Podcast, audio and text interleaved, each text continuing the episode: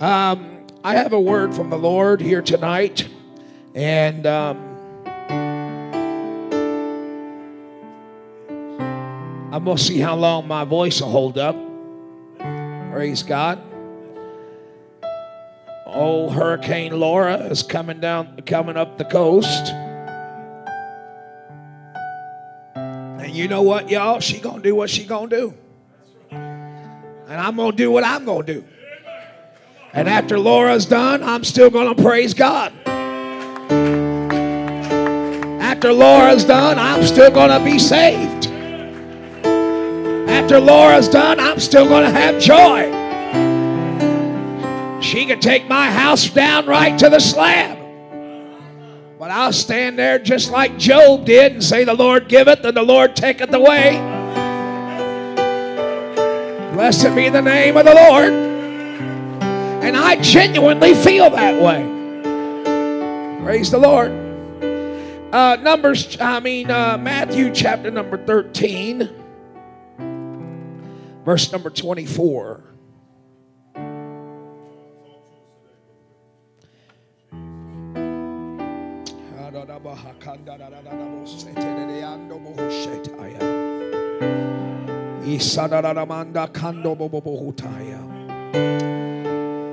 Another parable put he forth unto them, saying, The kingdom of heaven is likened unto a man that sowed good seed in the field.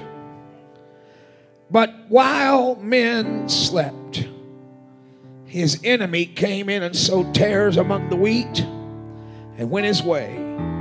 But when the blade was sprung up, brought forth fruit, then appeared the tares also. Praise the Lord. And the servants of the household came and said, Did we not sow good seed in the field? Uh, how come it's got tares? He said unto them, An enemy hath done this. He said, You want us to go gather them up? He said, No. Don't do it lest you root up the wheat with the tares. Let them grow together. Very key. Let them grow together. Don't mess with it. Don't get anxious. And for whatever you do, don't think it's going to hinder the harvest. Because he said they're going to grow together until the time of harvest. Let them grow together until the har- time of harvest. And then I will say to the reapers, which you will find in this chapter are the angels. Gather ye together first the tares. Gather them up first. Bind them in bundles and burn them. But gather the wheat into my barn. I'd just like to talk to you from this subject until the harvest. Until the harvest. Would you lift your hands and ask the Lord to help us? Jesus, I thank you for the power that comes from preaching. And I'm asking you to give me the strength to deliver the word of the Lord here tonight. I'm asking you to quicken to my mind everything you once said. I ask you tonight, Lord, that you would quicken my mind, anoint me one more time for this service in the name of Jesus. And I praise you for it. I glorify you for it. I thank you for it. I magnify you in the name of Jesus. And you believe the Lord's going to help us. I want you to clap your hands to the Lord and give the Lord a shout of praise. You can be seated, but would you go ahead and praise the Lord one more time?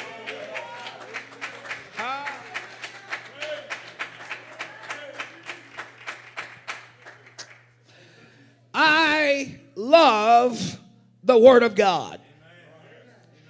The Word of God is infallible, it is unchangeable, and it cannot, for under no circumstances, can it or will it be changed for anybody. he said, I love, he said, the psalmist, I believe it was, said that he values his word above his name. And he loves his name. But he will violate his own name to keep his word. And since he's not going to violate his name, he's not going to violate his word either. Well, praise the Lord. Uh, sound man, can I get a little monitor up here? I'd appreciate it. You, I love the Word of God. The Word of God is quick and powerful and sharper than any two edged sword. Are y'all still with me? You know what I'm talking about? The Word of God is quick and powerful and sharper than any two edged sword. And then he says the Word of God is a discerner of thoughts and the intent of the heart. So, what he was saying was not only can my word discern your thought, but my word can discern the intention behind the thought that you had. That's why when you come to God, you ought to be honest with God because He knows the very intent of the heart. And that's what His Word does. His Word, ladies and gentlemen. And I love uh, the written Word of God. But, ladies and gentlemen, uh, there is something that has to be said about when the Word becomes flesh. There has to be something said about when the Word becomes flesh. In other words, when this Word gets out of the ink and the paper and becomes flesh among us yes. That's why we're excited in this church when miracles happen in this church. Because, ladies and gentlemen, because the words of ink and paper are getting out of the pages and right before you. Oh, somebody praise the Lord right now. And so, I love the written word because it cannot be changed. It cannot, it is forever settled. But there's something to be said about when an anointed vessel stands up behind this desk and begins to declare not just the written word, but the Rhema word not. Uh, because the Rhema word, now this is my last night here, so I'm going to give it all I got. Uh, we might as well go on and have church. Well, ladies and gentlemen, I'd like for you to know here tonight, uh, lady, you, that's why when the preaching goes forth, you should be on the edge of your seat.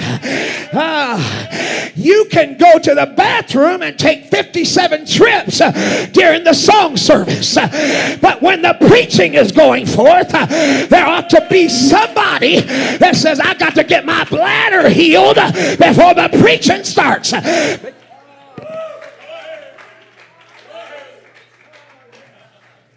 gotta get my bladder healed before the preaching starts. Because when the preaching starts, that's when the power begins. That's when the power begins. And I'm going to tell CMT right now, I'm going to prophesy to this church right now. The Word of God is about to be made flesh in this church on a regular basis.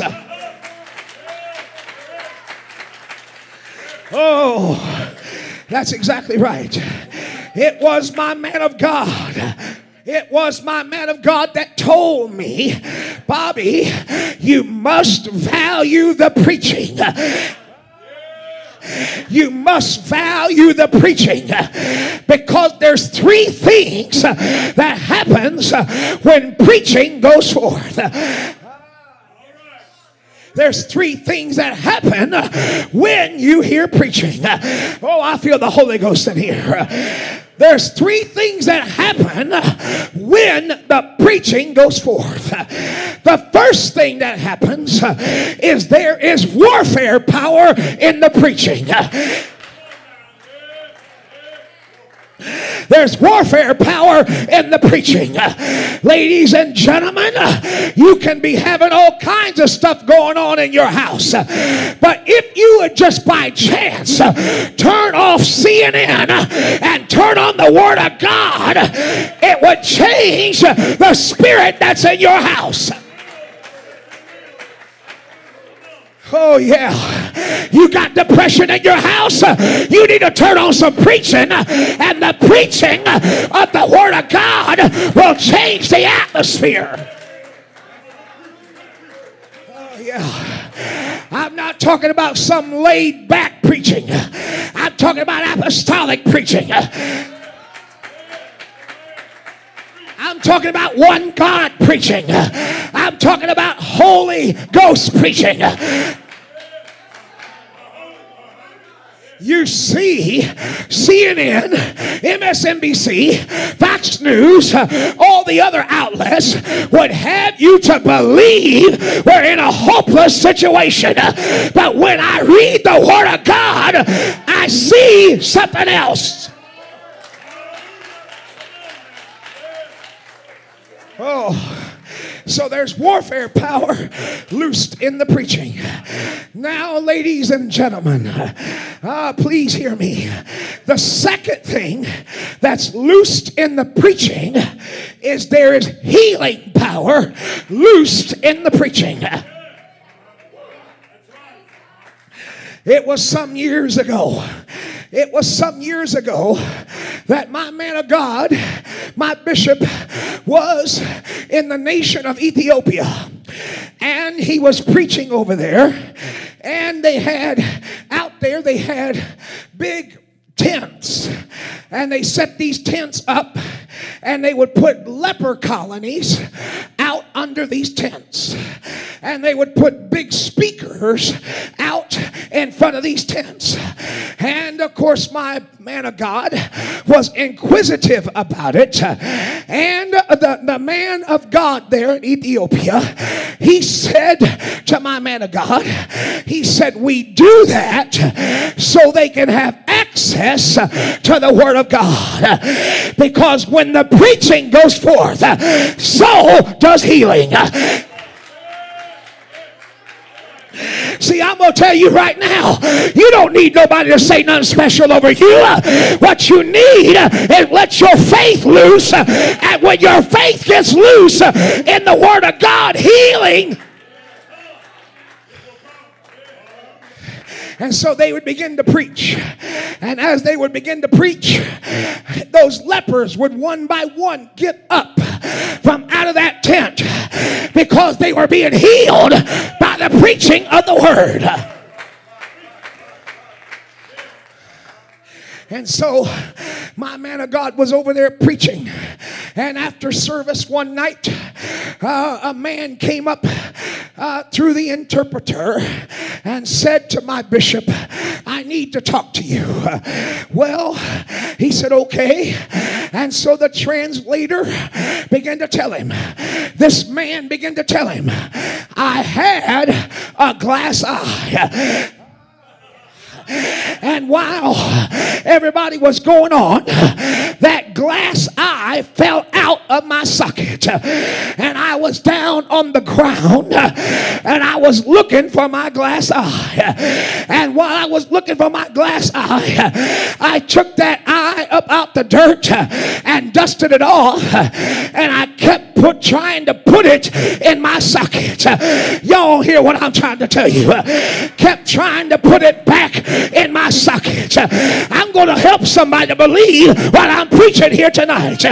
Well, he said, I kept trying to put it back in the socket. And every time I did, it hurt me. It was hurting me until about the fourth time I did it. I realized the reason I couldn't put it back in the socket is because while you was preaching, God gave me a brand new eyeball. It's because there is healing power in the preaching. Somebody ought to get on your feet and praise the Lord right now.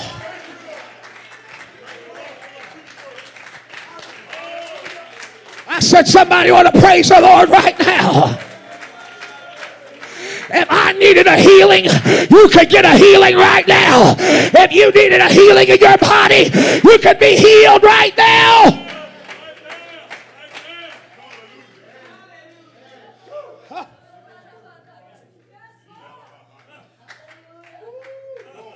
Well, I got about 10% of you believing that right now. I got about 10% of you believing that. The reason why we're so hard to believe it is because we're bent on skepticism. We're bent on skepticism. Oh, that's just what TV preachers do. I got news for you here tonight. That didn't start with a TV preacher, it started with an apostolic preacher. Oh, I'm sorry if I hurt your feelings, but we don't need no more gimmicks in the church. I'm sorry if I hurt your feelings. We don't need no more charlatans in the pulpit. What we need is some people that know how to access faith by the Word of God. Faith comes by hearing, and hearing by the Word of God.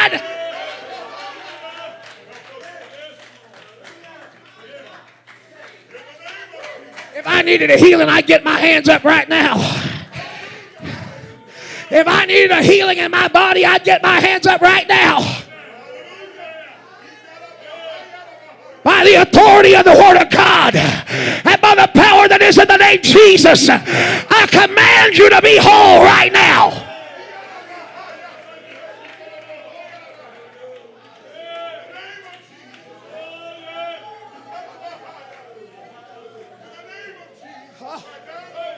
Now go ahead praise the Lord for it like you already have it. Go ahead praise the Lord for it like you already have it. You shall have it. You shall have it.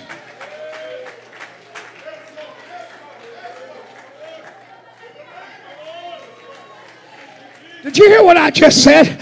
Praise the Lord for it like you already have it. Is that how you're going to act when you get healed?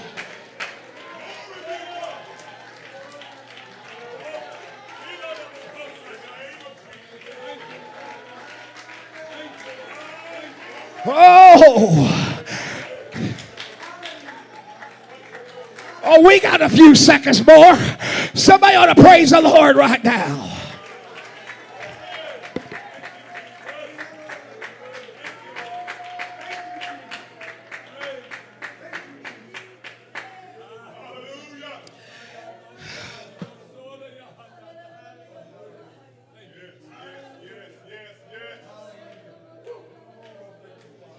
But the third thing, the third thing that's loosed in the preaching is there is creative power loosed in the preaching. There's creative power. He said, Know you not that the worlds were framed by the word of God? He said, So when my word went forth, my word framed that which was not as though it already were. That's how powerful my word is. He said, He said, My word is my seed. He said, My word is my seed. He said, So when my word goes forth, I don't care if it's a Wednesday night Bible study, it doesn't matter if it's a word at the kitchen table. When my word goes forth, it will not return unto me void. In other words, it won't return empty but it will accomplish whether whitherto I have sent it. Uh, I don't have the time. I don't have the time. I wish I did, but I don't. Because if I had the time, I would tell you what God said to Jeremiah. He said to Jeremiah, Jeremiah, what do you see?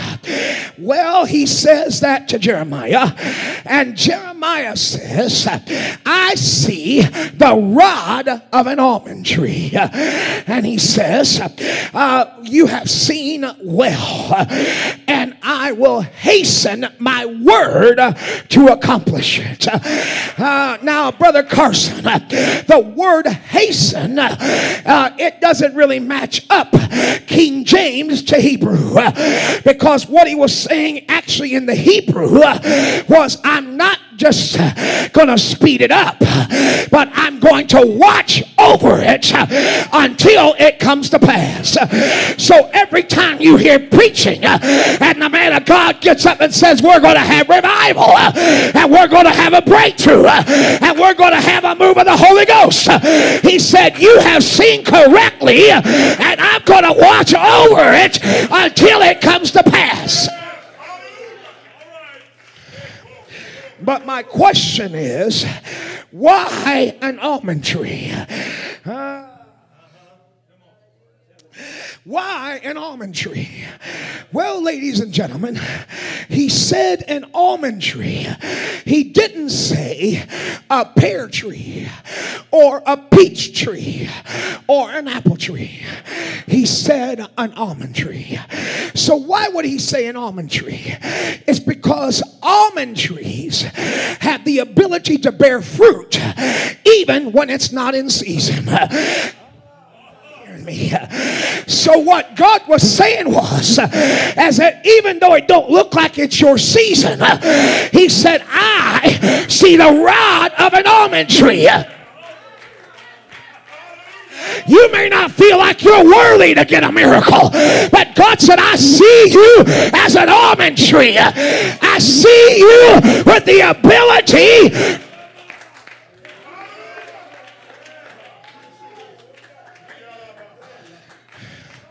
God said, My word is so powerful and creative, I can cause you to bear fruit out of season with just my word.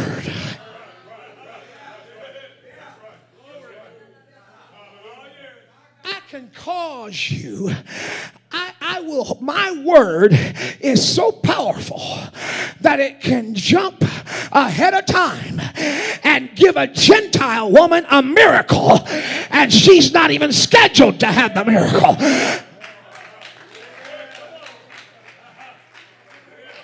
Oh my. Oh, we're not supposed to help the Gentiles right now. But Jesus said, Let her alone. Jesus said, Don't you bother her because I haven't found no kind of faith like she has. She didn't have faith in the miraculous, she had faith in His Word.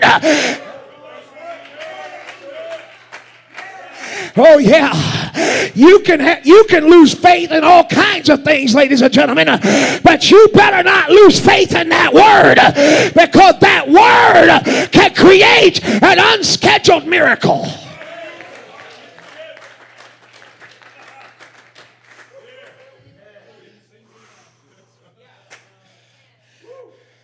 And that Syrophoenician woman said, My daughter is grievously vexed with the devil. I'm going somewhere. I haven't forgot Matthew 13. We're going there. But watch now. She says, he says, I can't help you. You're a dog. I can't help you. You're a dog. He called her. Oh my, I better not. No, I won't say that. Oh yeah, yeah. He he insulted her culture, and he called her a dog, uh, which in that day was the worst thing you could call anybody. He called her a dog. Uh, he insulted her ethnicity. And see, I'm going to tell y'all something right now. Some people don't want to stay around the church because they don't want to be offended. Because uh, sometimes preaching offends you.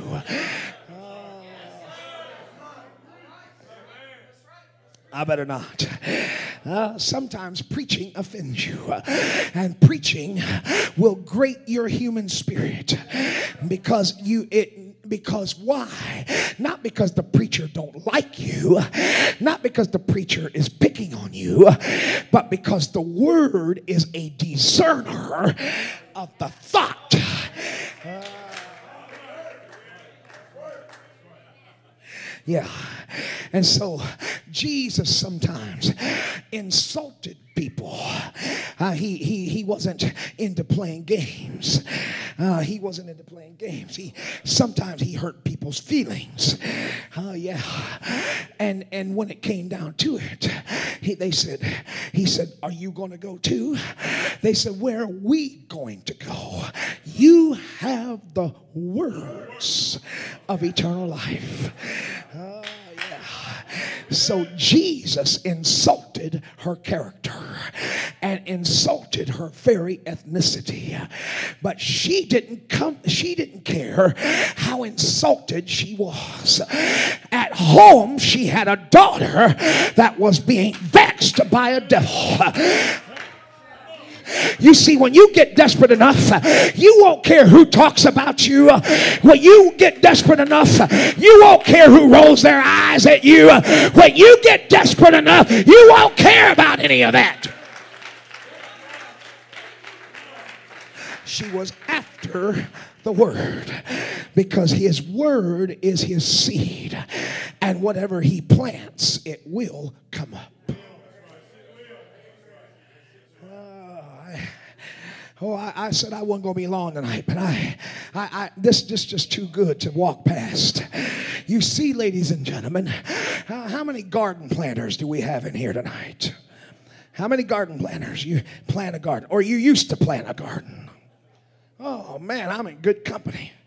I, my mom and dad made me plant a garden every year. Uh, I mean, to this day, I, I mean, they look pretty, but I ain't into that. I like tomatoes. I like I like okra. I like squash. I like it all. But I ain't wanting to be planted. Oh. Now watch this, my brother. You see, when you plant certain things too close, they will cross pollinate. So if you plant a hot pepper and a sweet pepper too close, then you're going to end, you're going to end up with a hot pepper. Uh, yeah. You see, ladies and gentlemen, but Jesus said, can I preach in here just a few more minutes? But Jesus said, if you have faith as a grain of mustard seed, you can say to that mountain, be thou removed and cast into the sea. Well, that don't sound like too much revelation. But ladies and gentlemen, uh, if you plant two pepper plants together, they're going to cross pollinate. Uh, if you plant squash together, uh, they're going to cross pollinate. But when it comes to mustard seed, it doesn't matter what you plant it next to, it's going to come up mustard seed every time. Well, ladies and gentlemen, it doesn't matter what you plant faith next to because it's going to come up faith every time.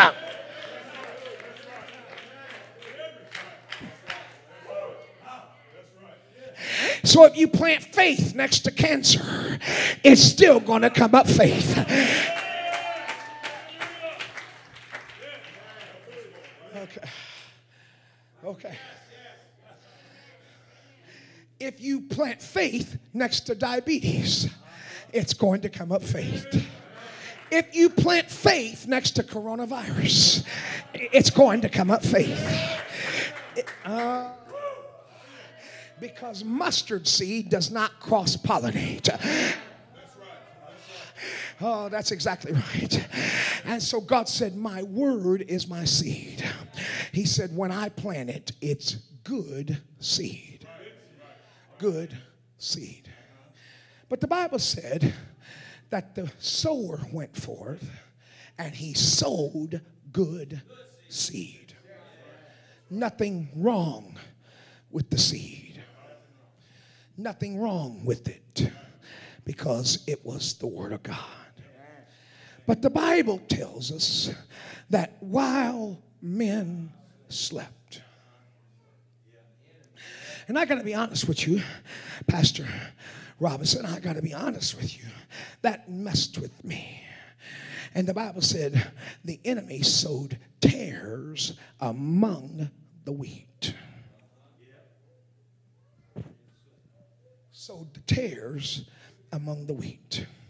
Now, this is what really challenged me is because I had never studied tares before. But I found out that when you begin to study tares, the proper word is called darnel. And that's that's that's the English word. Darnel. So I found out that darnel or tares, the very seeds have properties in them that induce drowsiness. So the enemy says, Oh, I see you're distracted. Oh, I see you already got your hands in something else other than the kingdom. I already see. Oh, I feel the Holy Ghost in here. I see you're wrapped up in your favorite TV show. I see you're wrapped up, oh yeah, in what you're doing on your Facebook account. So while you, I got you, uh, while you I already got you distracted, I'm going to sow something in your life that will make you insensitive to my spirit, to the Spirit of God hear me now. Ladies and gentlemen, the church has been wrapped up in stuff that it's not had any business being wrapped up in. And we've been asleep for too long. But God is sounding the alarm and telling the church it's time to wake up. Oh. Did you hear what I just said? It's time to wake up. We've been asleep too long, and the alarms are going off. The signals are being.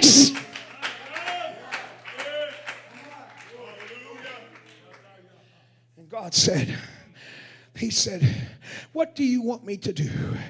He said, he said, Do you want me to pull them up? He said, No, it's too late for that. You, you were too asleep. Some of y'all don't believe what I'm saying. But I'm going to tell y'all something. It's not the will of God for us to come back from this pandemic and just do what we've always done. Okay. I'm going to say it again. It's not the will of God for us to come out of this situation and have church the way we've always had it and do what we've always done. God said, No.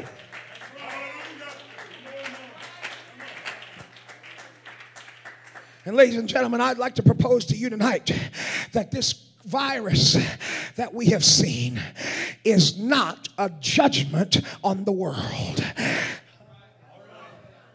Oh, It's all right if I preach in here tonight. It is not a judgment upon the world. It is a wake up call to the church that says you've been asleep too long. You've been wrapped up in your own agenda too long. And I'm trying to get you stirred up I'm going to go ahead and say it. I know it's going to hurt people's feelings, but our answer is not having more conferences. We've had more conferences coming out our ears. Conferences are not the answer. Prayer and fasting. Oh, I'm going to tell you right now, we don't need another conference. What we need is people that'll wake up. Oh, somebody better lift your hands and pray in the Holy Ghost right now.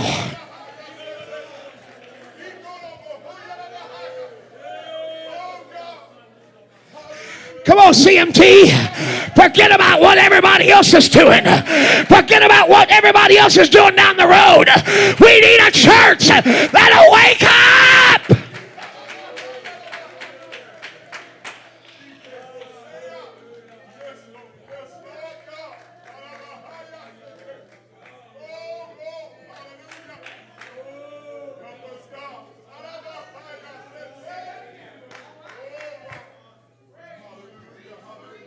Hey, bro, we had all the conferences we need to have.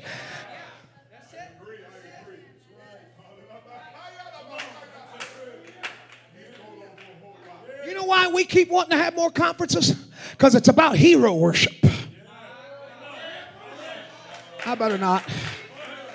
It's about the glorification of flesh. I don't know. I'm probably going to get in a lot of trouble, but I'm going to tell you something right now. Uh, I know what the Holy Ghost told me. I was in my office some time ago, ma'am, and the at home, and the Holy Ghost began to deal with me, and he said, "Bobby, you want to know how to turn this around?" I said, "Yeah, I would." He said, "Well." I'm going to give you the answer today. Hey, can y'all pull up Joel chapter 2 and verse 15 back there? I'm going to give this church tonight from the Holy Ghost an answer on how to turn this situation around. Here's the answer blow the trumpet in Zion. In other words, the, for it, when you blew a trumpet in Zion in the camp, it was an alarm that said something is wrong.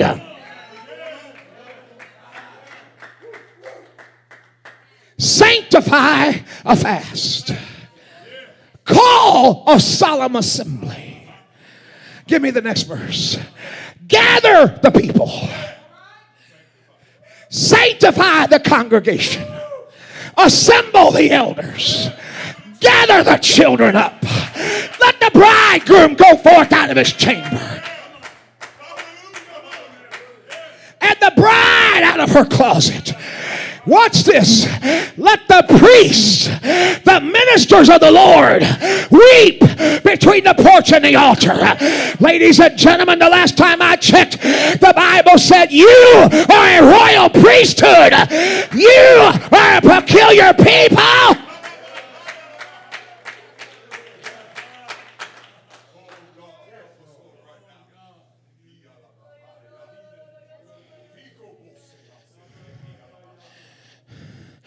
The Holy Ghost is screaming, Wake up. The Holy Ghost is screaming, Get up. Wake up. Get out of your stupor.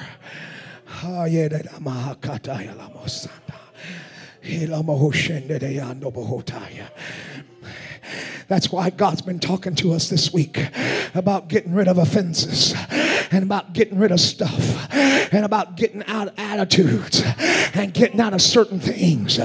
Because my brother, God's trying to tell the church, you're asleep and you're not waking up. I'm sending signal after signal and you're not waking up.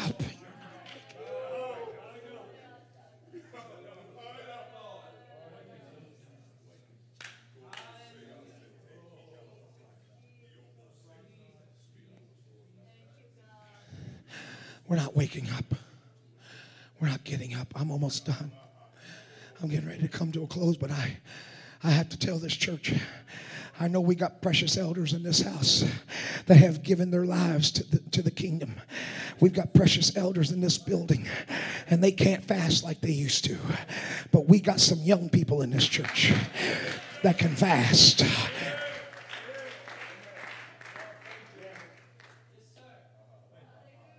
Okay.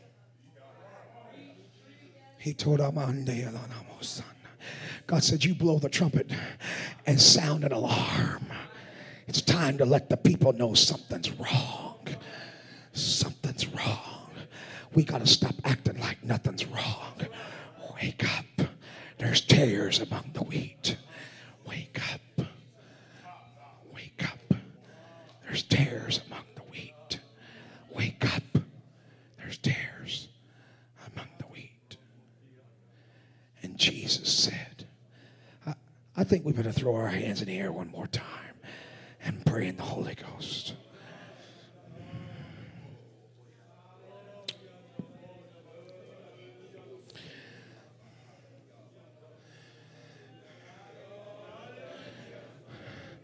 Oh, Brother Wade. See, I, I, I don't have no axe to grind. I'm not angry with nobody.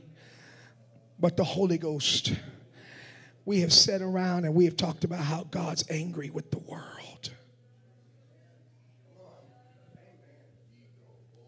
We've sat around and we've talked about how God's angry with the world.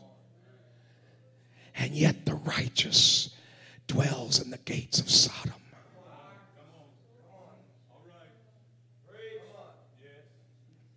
Okay. Mm. Mm-hmm.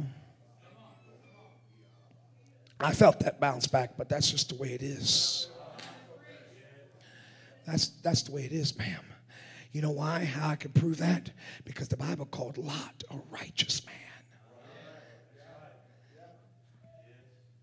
And he moved his family down to Sodom. And he got so entangled with Sodom that the sin no longer bothered him. He let his daughters marry into it.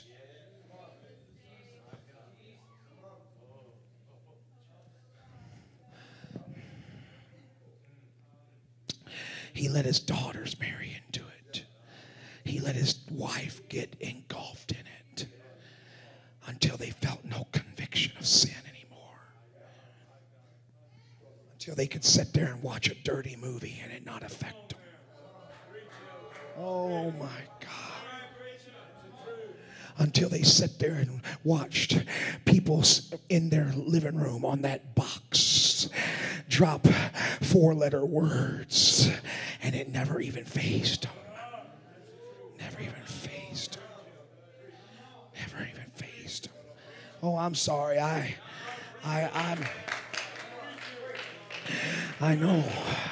We, they sit there and let they sit there and their on their on their computer on the internet, pulled their phones up and watched pornography, and it never bothered them. It never fazed him. And the reason why he never got out of it is because he lost touch with the man of God in his world. He lost touch with the vision of Abraham.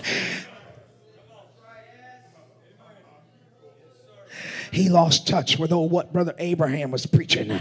And oh, oh, brother Abraham, he's too old fashioned. Oh, brother Abraham, he's always talking about that holiness stuff, you know. Oh, my, I'm sorry. I, I He's, all, he's always talking about living holy and living separate from the world. You know, you know, Lot, we can't keep living like that. We just can't. Too narrow for us.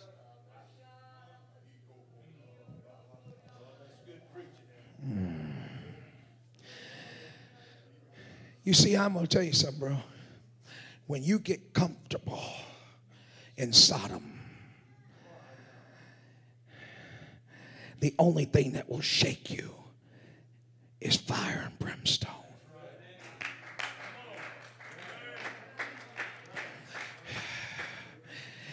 Oh my. And God's telling the church, you better wake up.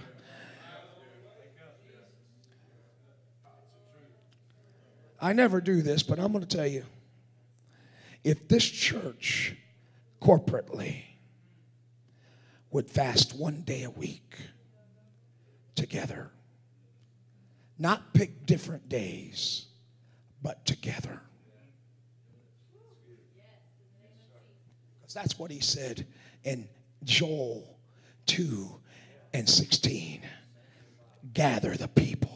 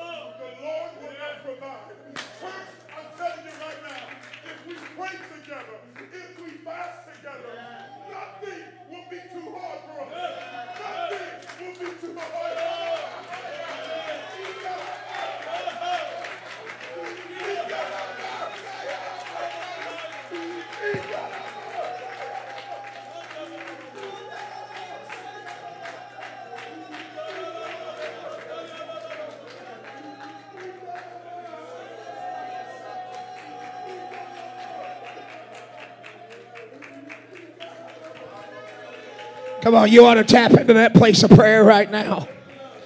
Come on, you ought to tap into that place of prayer right now. This is what the Holy Ghost is saying. You want to turn around? You want to see a turn in your family? You want an alarm to be blown? You want to see your land change?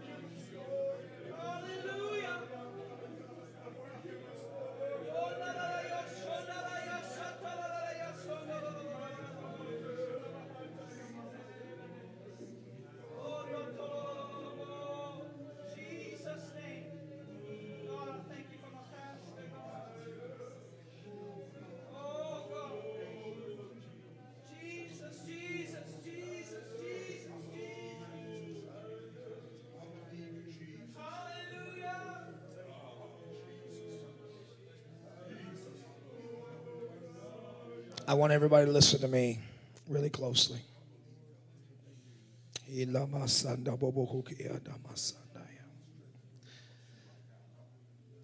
Because what I'm going to say is very pertinent to what's happening right now. When Daniel got before God and he wanted an answer, when Daniel got before God, and this is all I'm going to say, and then I'm going to turn it back to the pastor. And this is what we as a people must do. Daniel got before God and he started repenting. It was just him by himself. He wasn't trying to, and I understand, but he wasn't trying. There was nobody to give moral support to. There was nobody to wrap their arm around him and said, Hey, hey, D, come on. You can make it.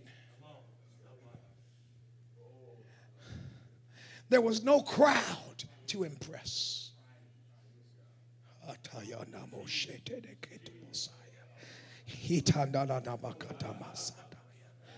He knew there was about to be a change of the kingdoms.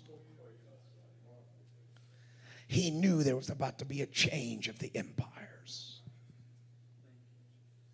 Go back and read it. He knew something was about to change. And he knew if his people were going to survive, somebody had to repent. He knew if he was going to get an answer. And he started saying these words Lord, we've killed your prophets with the sword. Lord, we have taken and profaned your name. See, we as apostolics, we, we don't want to talk about that. We don't want to talk about the mistakes that we have made.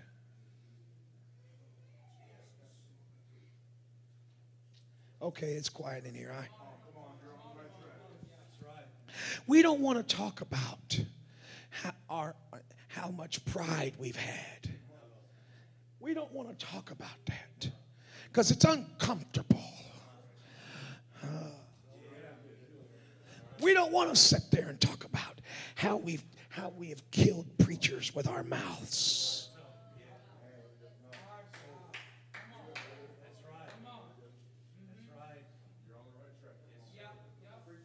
Well, at least we haven't committed adultery.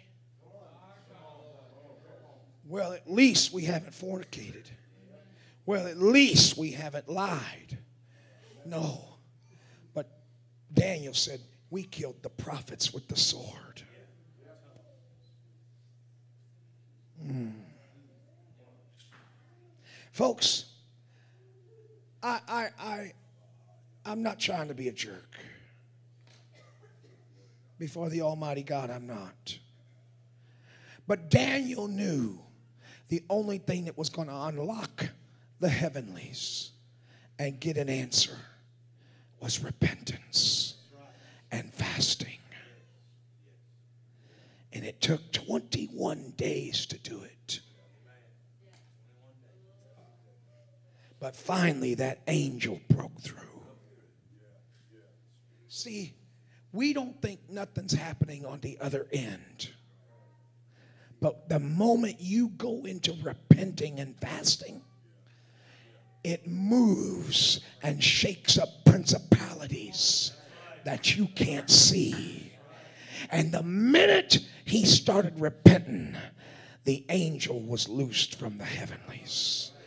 It may have taken 21 days to get there, but it was happening.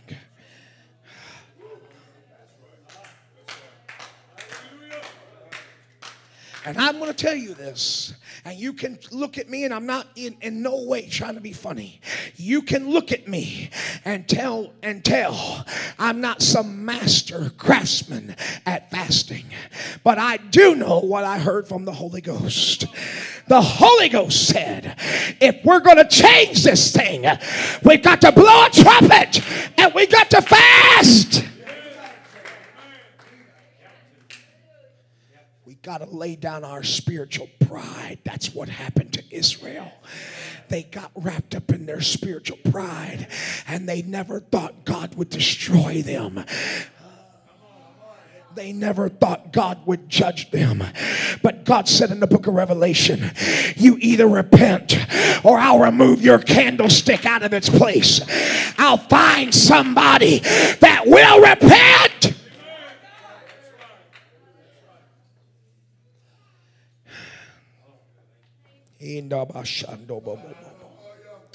We better lift our hands and worship the Lord one more time. Man, Brother Wade, this don't sound too positive. I got news for you. This is the key. This is the key. This is the key. This is the key. Repent. This is the key. Brother Carson, you know your Bible way better than I do.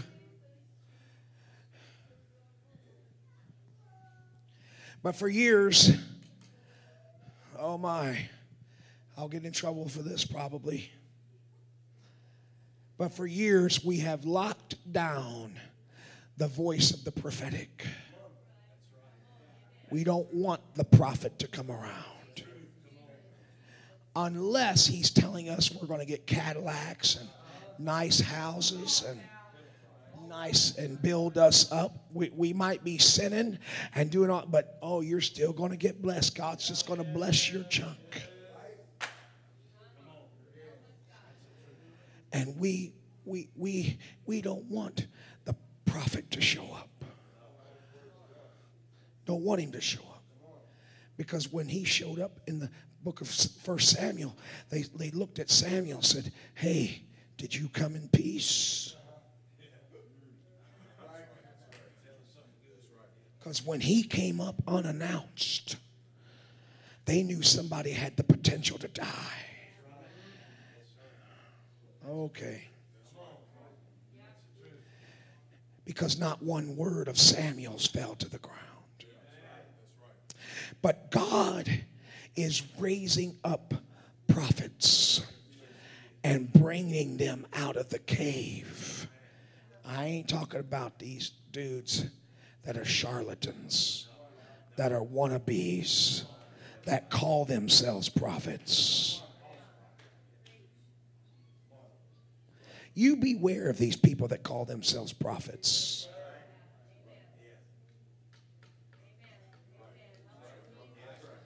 You beware of these people that think they have all the answers and then try to usurp the authority of your, your, your pastor. The minute they start saying something other than what your man of God is saying, they ain't telling the truth. Okay.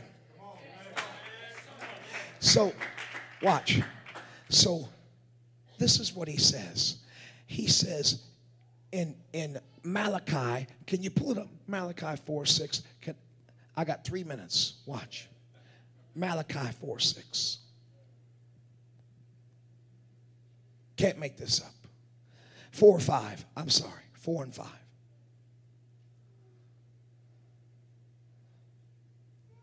Four and five.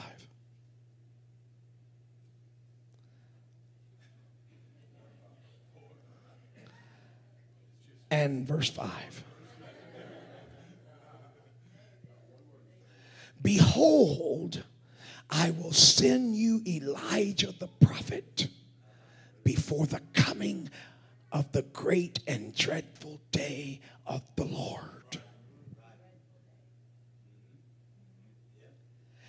And fast forward 400 years, and there's this man by the name of John the Baptist that shows up in the spirit of Elijah.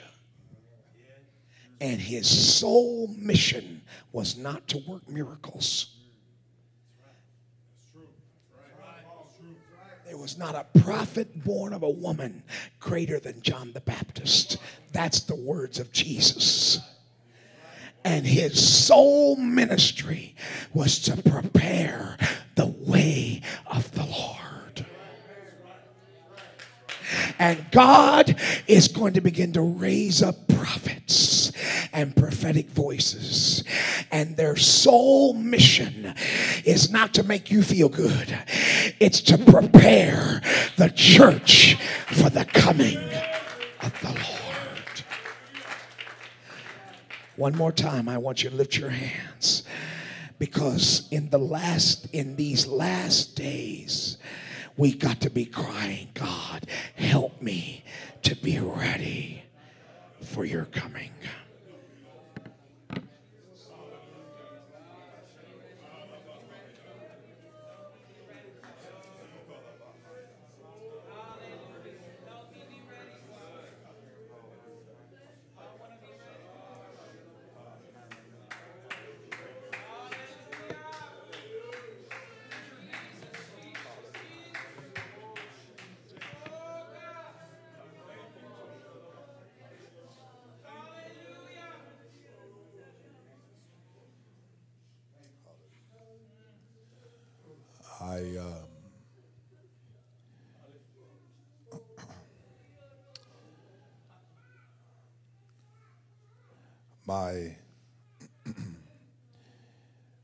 was in Columbus, Ohio,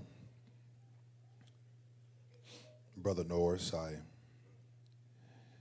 I felt the urge to come back to Indiana, and I couldn't shake the urge. Brother Norris, I didn't, I didn't know what was going on with me because my wife and I were very happy in Columbus, Ohio. Matter of fact, we thought we were going to stay there forever. And, but I couldn't shake it. I said, I've, I've got to go back to Indiana.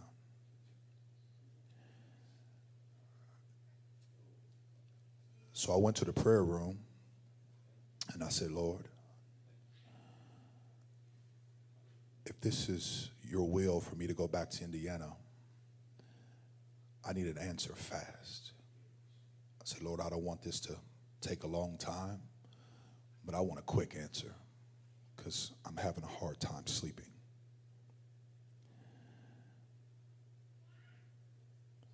So I walked out of the prayer room and I said, Lord, I'm going to fast the rest of this evening and until you give me an answer. And the next day, before 4 p.m., that next day, the Lord gave me an answer. And I received a phone call that opened the door for me to come back to Indiana. But then we're in Indiana and then the Lord begins to deal with my wife and I about coming to Lafayette, Indiana. So I said, Lord, we need an answer.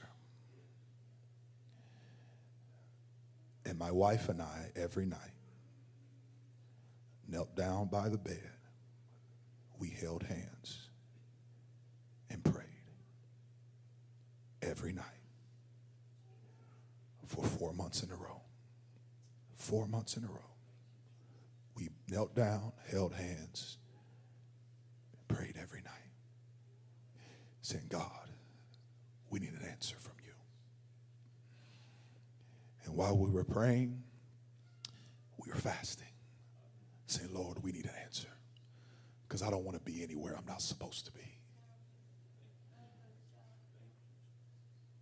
God gave us an answer placed us right here in this city.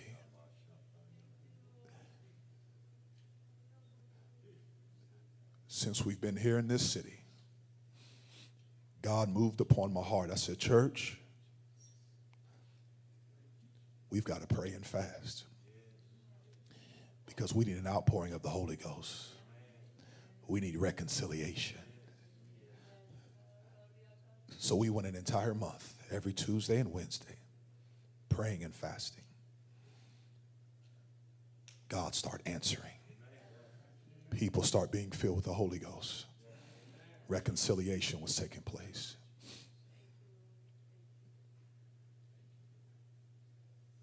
But you know what, Brother Carson?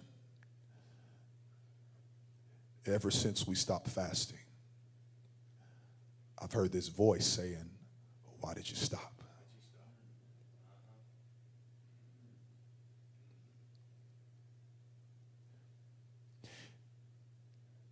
And I've been avoiding that voice because I keep hearing a voice saying, Why'd you stop? You seen what happened. I honor my word. I'll honor your sacrifice. Why'd you stop? But I kept coming up with these excuses saying, Well, Lord, I don't want to weary your people. Lord, I, I don't want to weary your people. He's, I don't want them to think I'm just being too hard on them. He said, But why'd you stop? When the man of God was preaching right up here, it was like a dagger, but it was his word. It was piercing my heart. And his voice spoke to me just as clear as I'm talking to you right now. He said, I've been telling you, why did you stop? This man of God has come here today to preach to you. I don't know if he touched anybody else here today, but he spoke to me and said, I've been trying to tell you. Why did you stop? And that, that word pierced my heart. And then, as soon as the man of God began to say, This church should be, who he was talking to was the man of God. That's who you was talking to, Brother Wade. When you say this church should be, corporately, it stuck me right in my heart. Because the Lord's been challenging me to do that for the last several weeks. And I've been avoiding to do it. I'm only telling you this as a man. But when you hear the word of God preach, that pricks my heart like this, I have to move by the Holy Ghost. Because I know, based off of history, anytime I have prayed and asked the Lord and sacrificed and fasted, the Lord gave an answer every single time. He has never failed me. I could give you example after example where it has happened immediately and things that have taken time to take place. But every time, Brother Stevenson, God has provided the answer. I'm telling this church right now, once we start fasting corporately together, we're going to start seeing the greatest miracles that this city has ever seen. I'm telling you what God has spoken to me right, right there when I was down on my knees. He said, if we can come together as a people and believe Him together, and when I'm talking about miracles, I'm not just talking about diseases and sicknesses. I'm talking about people that some folks have written off and said they can never turn their life around and come back to God. That is going to start happening on a continual basis. On a continual basis. I'm telling you what I know. I'm telling you. People that have cast them off and said they're just not going to make it God is going to start doing miraculous things. But He first must prepare us. We must repent and ask the Lord to help us and watch what miracles begin to take place. Let's lift our hands together.